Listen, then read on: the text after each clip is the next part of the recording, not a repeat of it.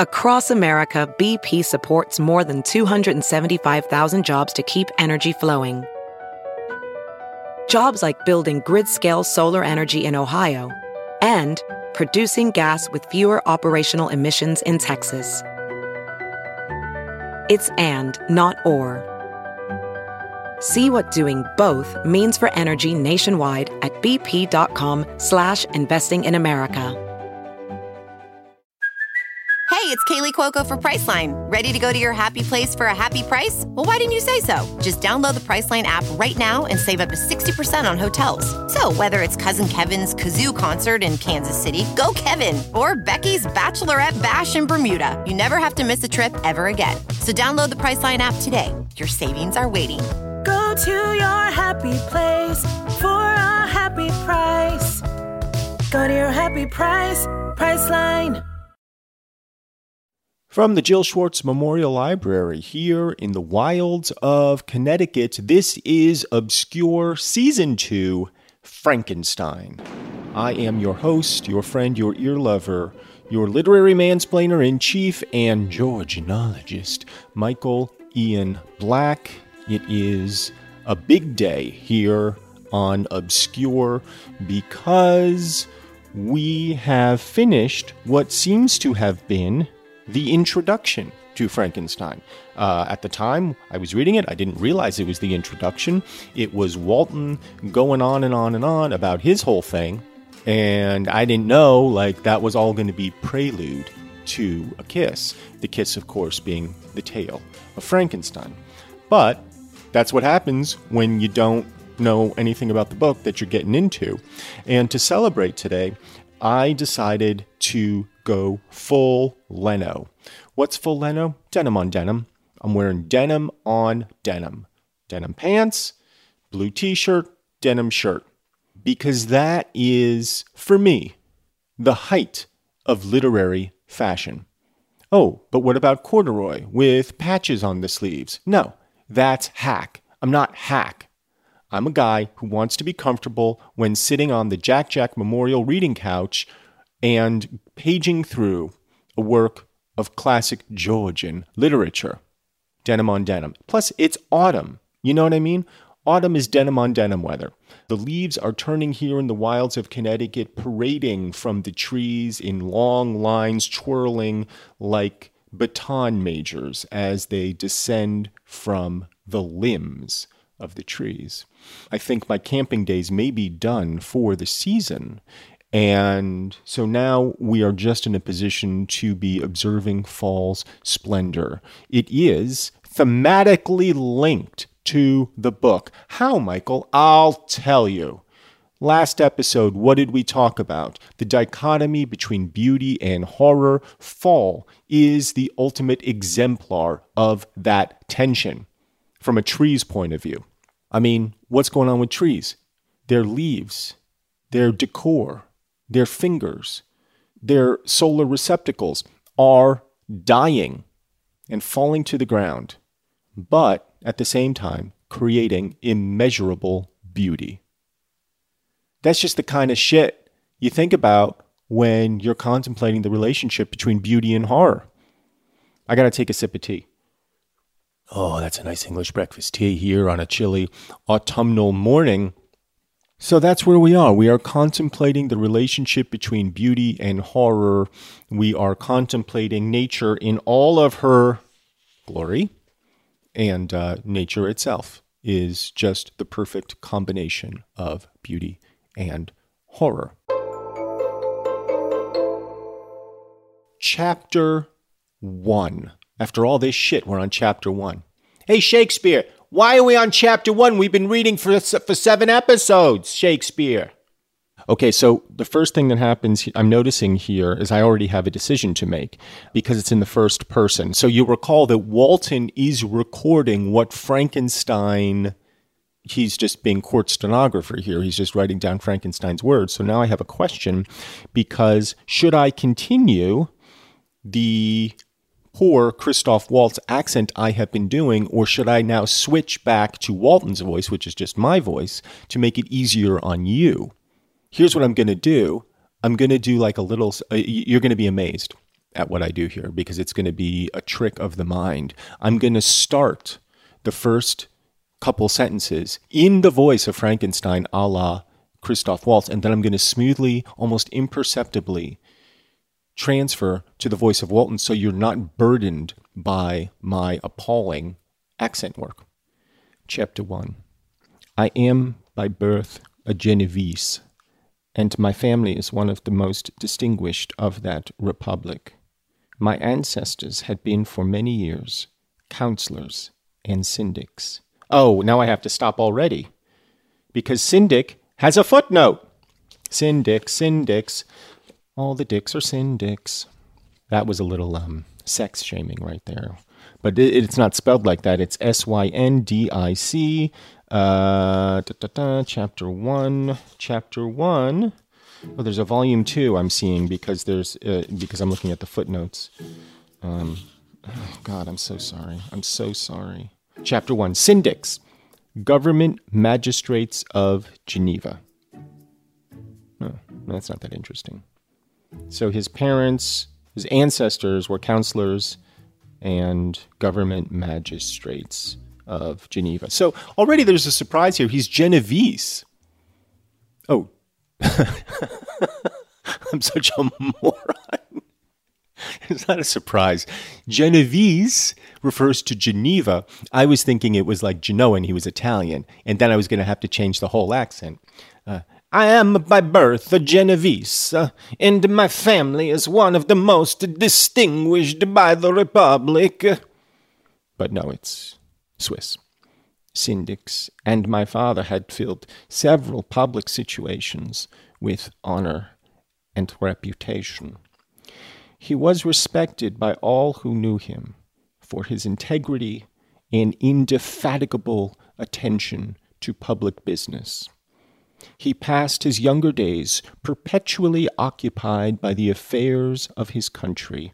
A variety of circumstances had prevented his marrying early, nor was it until the decline of life that he became a husband and the father of a family. Uh, so you noticed how just imperceptibly I shed the Christoph Waltz accent. You might be thinking, Michael, how did you become such a masterful thespian? And the answer is uh, by dropping out of NYU. By dropping out of NYU. Another sip of tea. Okay. I feel like I'm dawdling and I don't want to dawdle. I mean, we're getting into Frankenstein's story. As the circumstances of his marriage illustrate his character, I cannot refrain from relating them. One of his most intimate friends was a merchant who, from a flourishing state, fell through numerous mischances into poverty. This man, whose name was Beaufort, was of a proud and unbending disposition, and could not bear to live in poverty and oblivion in the same country where he had formerly been distinguished for his rank and magnificence. Having paid his debts, therefore, in the most honorable manner, he retreated with his daughter to the town of Lucerne, where he lived unknown and in wretchedness. Some might even say obscurity. Uh, you can't put the trumpet blare in there because I inserted the word, so it's not fair. It's not fair for me to inject the word obscure but fuck it. I mean, trumpet player. He bitterly deplored the false pride which led his friend to a conduct so little worthy of the affection that united them. He lost no time in endeavoring to seek him out, with the hope of persuading him to begin the world again through his credit and assistance. Beaufort had taken effectual measures to conceal himself, and it was ten months before my father discovered his abode. Overjoyed at this discovery, he hastened to the house which was situated in a mean street near the Reuss. But when he entered, misery and despair alone welcomed him. Beaufort had saved but a very small sum of money from the wreck of his fortunes, but it was sufficient to provide him with sustenance for some months, and in the meantime he hoped to procure some respectable employment in a merchant's house. The interval was consequently spent in inaction, his grief only became more deep and rankling. When he had leisure for reflection, and at length it took so fast hold of his mind that at the end of three months he lay on a bed of sickness, incapable of any exertion. So we've started the book, or the Frankenstein story proper, with a long uh, detour about his friend's father, Beaufort, who squandered his fortune, was ashamed, went to live off in the burbs, you know, with his with his daughter. Had a little money saved. He's like, all right, you know, I got a little money here. Let me get a job. But because he was so ashamed, he didn't do anything. He just sat on his ass, and now he's exhausted, laying on his couch, and he's probably going to die. I mean, it's like a Jude the Obscurian uh, tale all over again, except with what appears to be a tertiary character to the story. I mean, he's not a primary character, he's not a secondary character. He is at best a tertiary character, so far as we know. Maybe Beaufort makes a triumphant return later on. I don't know. His daughter attended him with the greatest tenderness, but she saw with despair that their little fund was rapidly decreasing, and that there was no other prospect of support. But Caroline Beaufort possessed a mind of an uncommon mold, mold, and her courage rose to support her in her adversity. She procured plain work, she plaited straw, and by various means contrived to earn a pittance scarcely sufficient to support life. Several months passed in this manner. Her father grew worse. Her time was more entirely occupied in attending him. Her means of subsistence decreased, and in the tenth month her father died in her arms, leaving her an orphan and a beggar. This last blow overcame her and she knelt by Beaufort's coffin, weeping bitterly, when my father entered the chamber. He came like a protecting spirit to the poor girl, who committed herself to his care. And after the internment of his friend, he conducted her to Geneva and placed her under the protection of a relation. Two years after this event, Caroline became his wife. Gross! Can we just agree? Gross. He married his friend's daughter. And we're supposed to be like, oh, that's cool. Was that cool in late mid 1700s when Frankenstein presumably would have been born or early 1700s? Would that have been cool? Maybe. I don't know. But you know, you read it with uh, you read it with a fella's eye of contemporary, uh, the contemporary fella's eye, you go gross like that. Um, so here's an interesting uh, footnote, it's fact, factoid. Caroline Beaufort, aside from Mrs. Saville, who really has no character in the introduction of the book, is really just a receptacle for the letters of Walton. Caroline Beaufort is our first female character, and she is described thus Lee, let me go back for a moment. She is of uncommon mind, right? Uh, Caroline Beaufort possessed a mind of an uncommon mold, and her courage rose to support her in her adversity. Caroline Beaufort, of indeterminate age, is our first, let's say, pronounced female character. I think that is worth noting. Now, Caroline Beaufort, I imagine, becomes Frankenstein's mother. We'll see. There was a considerable difference between the ages of my parents, but this circumstance seemed to unite them only closer in bonds of devoted affection. I don't know why that would be. If somebody's 35 years older than you and you marry them, why would that unite you in bonds of common affection? It seems like it would be annoying at best. Because you don't like the same television shows, right? Like if it's me, like I'm like, honey, let's go out, let's go listen to some reggaeton because you know that's what I do. And then my old biddy, my old wife, is like, I'm too old for reggaeton. I'm like, but Bad Bunny, and she's like, I don't know who Bad Bunny is, you know. And you could see how that would create problems. I want, and I'd be like, I want to eat it. At, at, she'd be like, I want to eat at five thirty, and I'd be like, I want to eat at five forty-five because I'm young. And you could see how this would create problems. There was a sense of justice in my father's upright mind which rendered it necessary that he should approve highly to love strongly. Perhaps during former years he had suffered from the late discovered unworthiness of one beloved, and so was disposed to set a greater value on tried worth.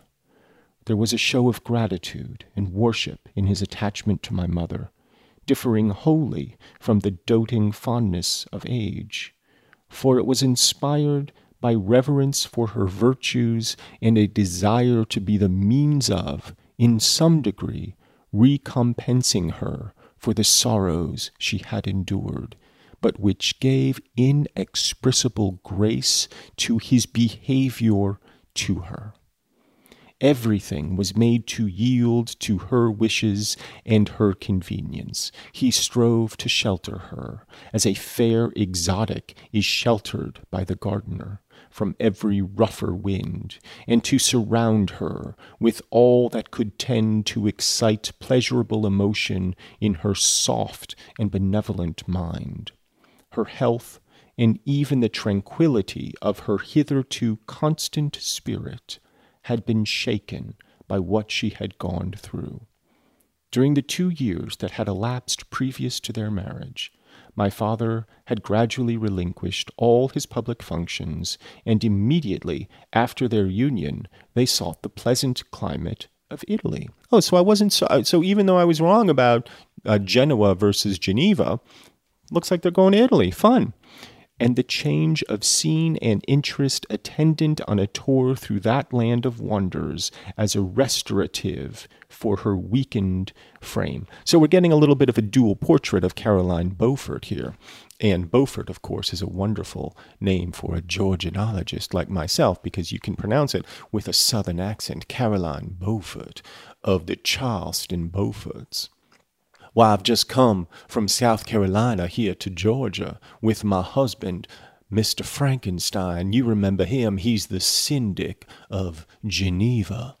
You know, like that. Fun stuff. Um, but we're getting a little bit of a contradictory message here. Uh, we've gone from her having an uncommon, a mind of an uncommon mold, to a soft and benevolent mind.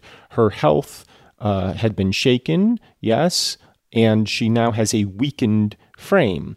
So the father, Papa Frankenstein, Papa Frank, is much older, marries this much younger woman, and devotes himself in his old age to caring for her and tending her, it says, uh, as a fair exotic is sheltered by the gardener. So, just from a kind of gender perspective here, and you know, if you ever listen to my old podcast, Mike and Tom Eat Snacks, you know what I do is pick, eat, and rate snacks, but what I'm about is respect for women. So, as somebody who is all about respect for women, it I think we may start looking at this book a little bit through a gender perspective. And we have here a young woman writing about a young woman in uh, frail health and soft and benevolent mind who is being tended to as an exotic by a gardener. She is placing her Caroline Beaufort in the care of a much older, better situated man and is placing Caroline Beaufort as kind of the delicate flower to be protected. So, you know, these are conventions, these are literary conventions that you would expect from a, a male writer, certainly. Would you expect them from a female writer, even of the age? Hard to say. But there we are. We will return in just a jiffy on Obscure.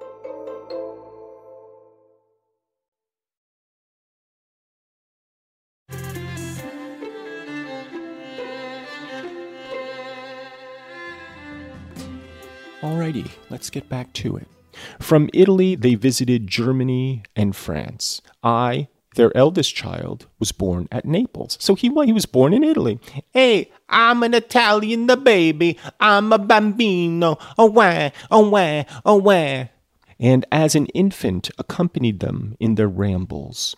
I remained for several years their only child, much as they were attached to each other they seem to draw inexhaustible stores of affection from a very mine of love to bestow them upon me. My mother's tender caresses and my father's smile of benevolent pleasure while regarding me are my first recollections.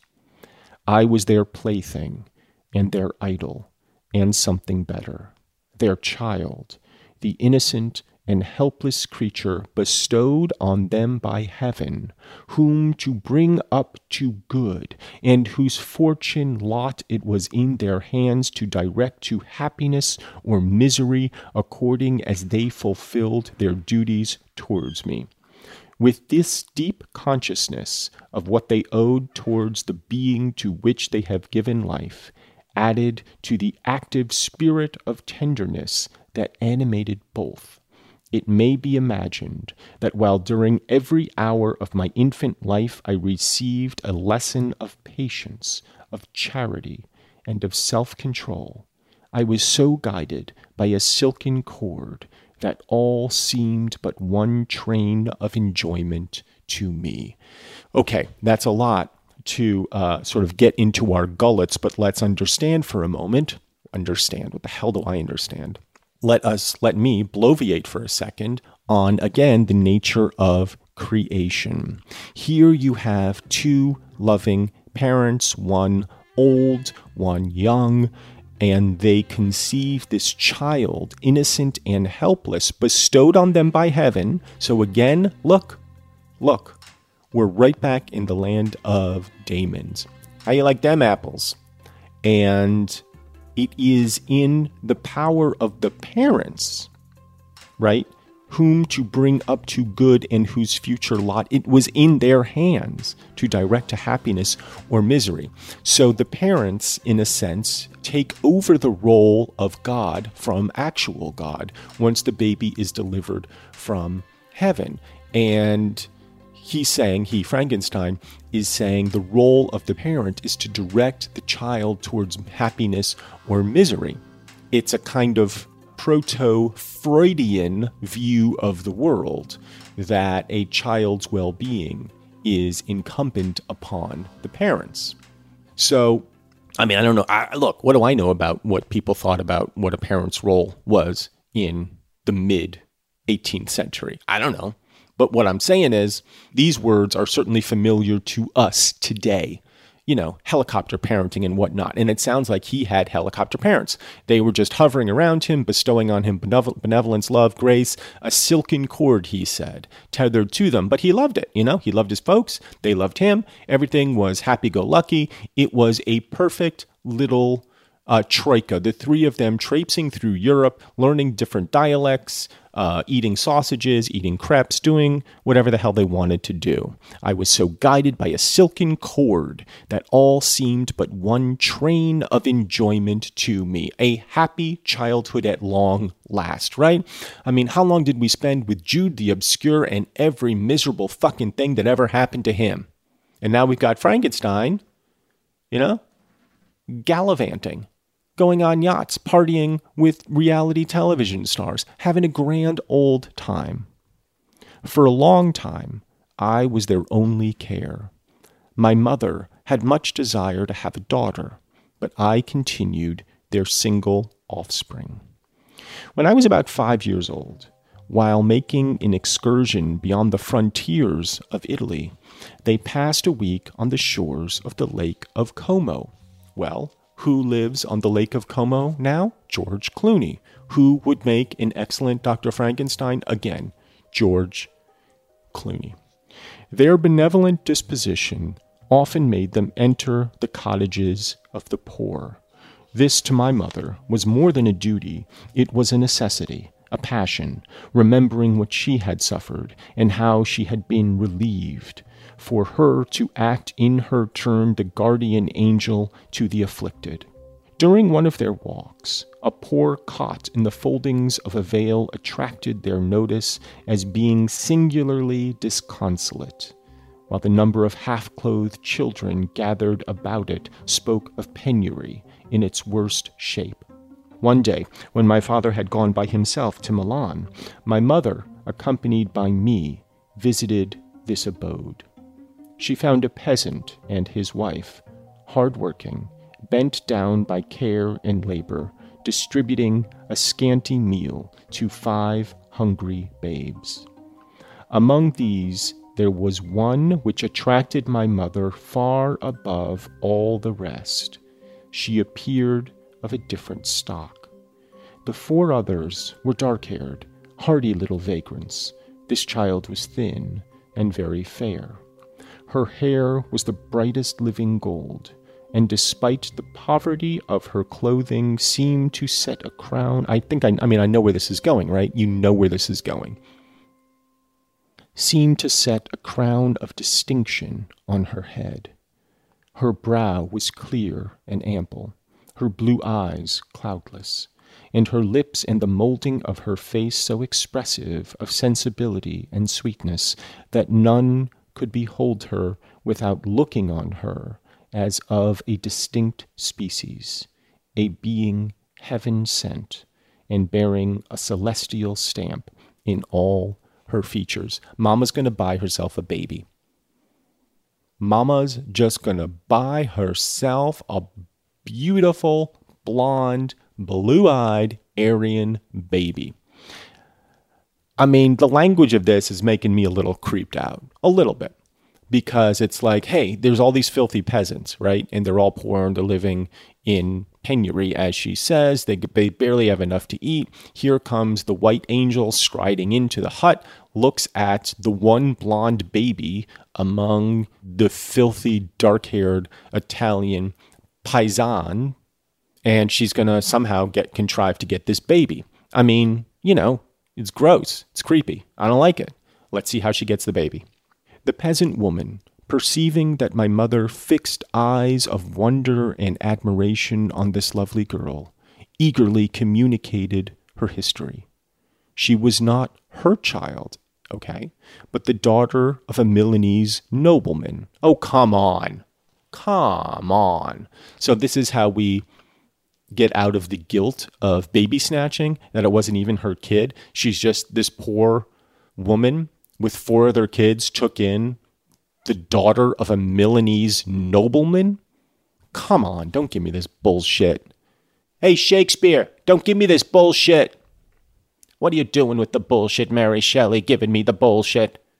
Her mother was a German and had died on giving her birth. The infant had been placed with these good people to nurse. They were better off then. What? Why would they give why would they give the baby to her? They had not been long married, and their eldest child. Oh, I see. She's saying they were better off then. The, the couple had had more money then.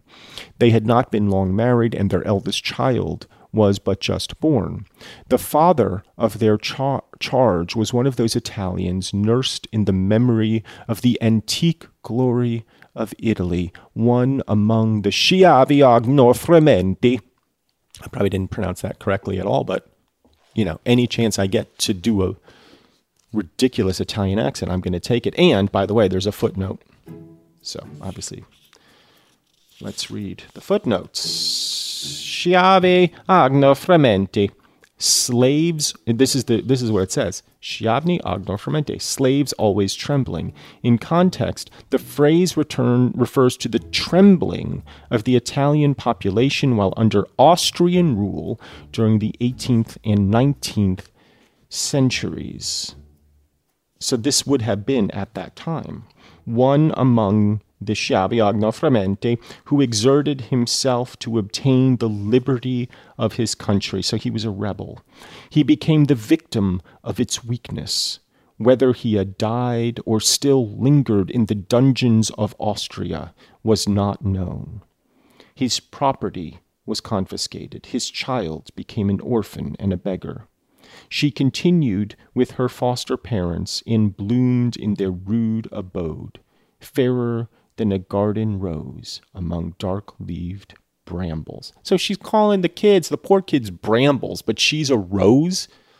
I mean, you know, this is, I guess, like, you know, typical the literary fair. uh, you know, when you, when you talk about like noble blood and people who are born into nobility, they just look better, I guess. And they, you know, they're just like, they radiate some sort of nobility that us commoners don't. I mean, maybe they do. I, I've never met any royalty. So what do I know? Maybe they're all just like God striding on the earth, although I doubt it because they're all hemophiliacs. When my father returned from Milan, he found playing with me in the hall of our villa a child fairer than a pictured cherub, a creature who seemed to shed radiance from her looks and whose form and motions were lighter than the chamois of the hills. The apparition was soon explained. With his permission, my mother prevailed on her rustic guardians to yield their charge to her. They were fond of the sweet orphan. Her presence had seemed a blessing to them, but it would be unfair to keep her in poverty and want when Providence afforded her such powerful protection.